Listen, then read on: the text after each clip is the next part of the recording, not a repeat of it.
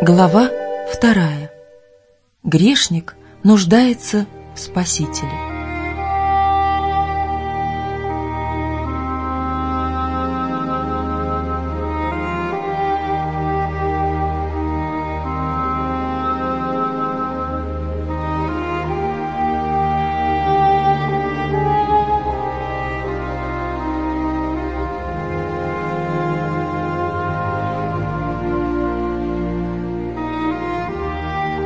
При сотворении человек был наделен благородными свойствами и уравновешенным умом.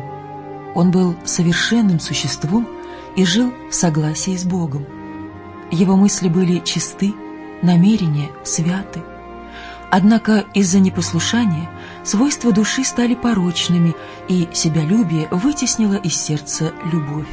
Грех настолько ослабил человека, что ему стало не под силу самостоятельно противостоять злу. Он сделался пленником сатаны и остался бы им навсегда, если бы Бог не вмешался особым образом. В расчеты искусителя входило расстроить тот план, который Бог имел при создании человека, и наполнить мир горем и скорбью.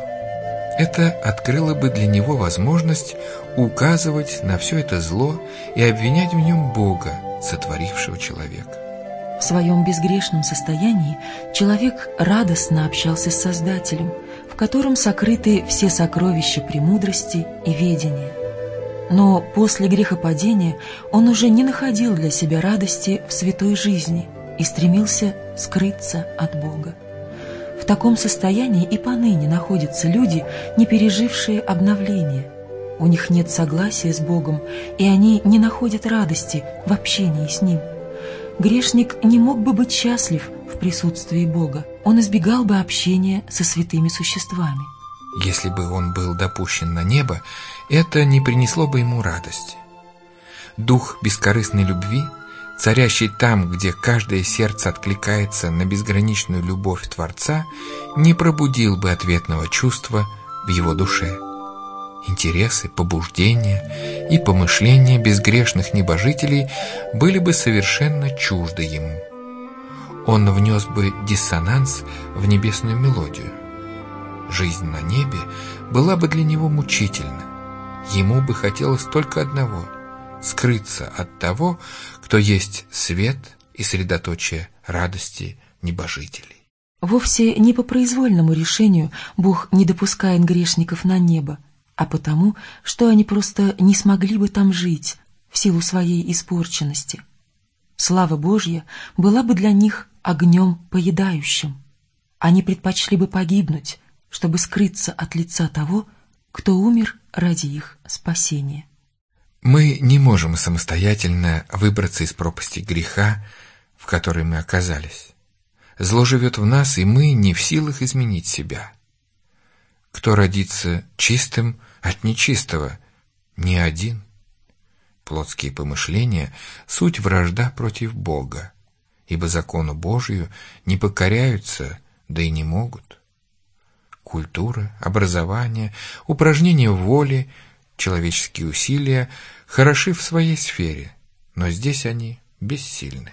С их помощью можно добиться внешне верного поведения — но нельзя изменить сердце или очистить источники жизни. Чтобы грешный человек стал святым, необходима сила, действующая изнутри, новая жизнь свыше. Эта сила — Христос.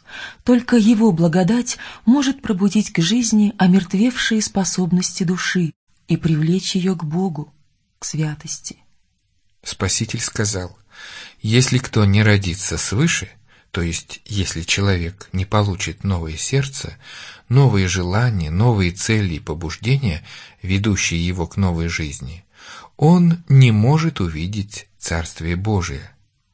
Глубоко заблуждаются те, кто думает, будто в человеке необходимо лишь развивать то доброе, что заложено в нем от природы. Душевный человек не принимает того, что от Духа Божьего, потому что он почитает это безумием и не может разуметь, потому что о сем надобно судить духовно. Не удивляйся тому, что я сказал тебе, должно вам родиться свыше. О Христе написано, в нем была жизнь, и жизнь была свет человеков. Нет другого имени под небом, данного человеком, которым надлежало бы нам спастись. Хорошо, когда человек осознает милосердие Божье, его доброту и отеческую нежность, когда он видит мудрость и справедливость его закона и понимает, что он основан на вечном принципе любви. Но только этого недостаточно. Все это знал апостол Павел, когда восклицал «Соглашаюсь с законом, что он добр. Закон свят, и заповедь свята и праведна, и добра». Но при этом он с горечью, душевной болью и отчаянием добавлял «А я плотян, предан греху». Он жаждал чистоты, праведности, которой сам не в силах был достичь и жалобно вопрошал «Бедный я человек, кто избавит меня от всего тела смерти?» Этот вопль вырывался из обремененных грехом сердец повсюду и во все времена. Всем им дан лишь один ответ. Вот Агнец Божий, который берет на себя грех мира. Дух Божий использует многочисленные образы и иллюстрации, чтобы ясно преподать эту истину людям, жаждущим освободиться от бремени вины.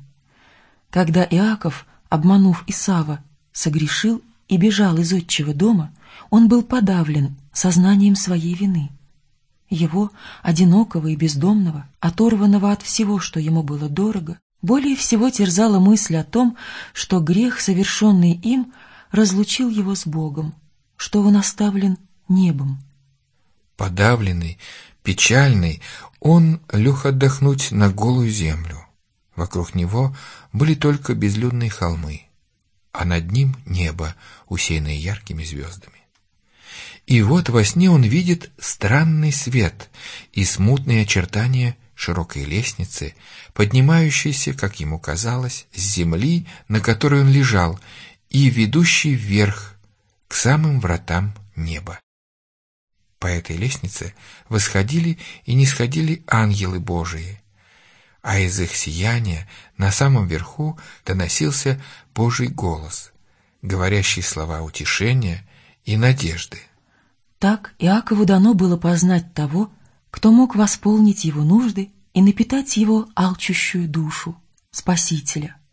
С радостью и благодарностью Иаков увидел путь, на котором он, грешник, мог восстановить общение с Богом. Таинственная лестница, которую он видел во сне, символизировала Иисуса Христа, единственного посредника между Богом и человеком. На этот же символ сослался Христос в беседе с Нафанаилом. Он сказал, «Отныне будете видеть небо отверстым и ангелов Божиих, восходящих и нисходящих к Сыну Человеческому». Согрешив, человек стал чуждаться Бога. Связь между небом и землей была прервана. Образовавшаяся пропасть исключила возможность общения. Но благодаря Христу земля вновь воссоединена с небом. Своими заслугами Христос проложил мост через пропасть греха, и теперь ангелы могут общаться с людьми и служить им – Христос соединяет падшего человека в его слабости и беспомощности с источником безграничной силы. Все мечты о прогрессе, все попытки духовно возвысить человечество тщетны, если люди пренебрегают единственным источником надежды и помощи падшему человеческому роду. Всякое даяние доброе и всякий дар совершенный не сходит свыше, от Отца – без него немыслимо подлинное совершенство характера. К Богу же можно прийти только через Христа. Он говорит, «Я есть путь, и истина, и жизнь, и никто не приходит к Отцу, как только через меня. Бог привязан к своим детям на земле любовью, которая сильнее смерти. Отдав своего Сына, Он отдал нам все сокровища неба в одном даре – жизнь, смерть и ходатайство Спасителя, служение ангелов, призывы Духа, забота Отца, действующего над всеми и через всех, неослабевающий интерес небожителей – все это ради спасения человечества.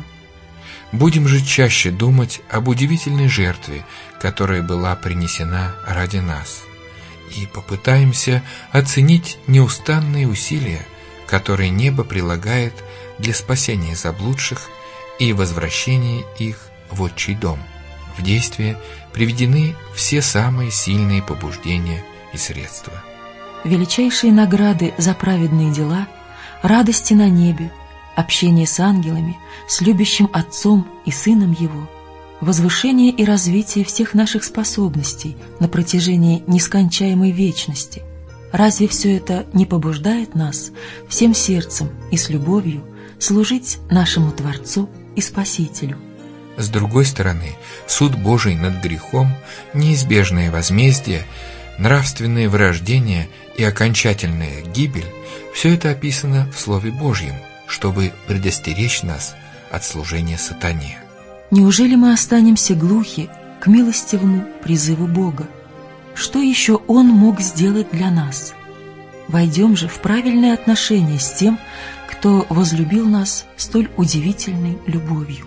Воспользуемся предложенными нам средствами, чтобы уподобиться Ему, вернуться к согласию и общению с Отцом, Сыном и святыми ангелами – посылаемыми на служение людям.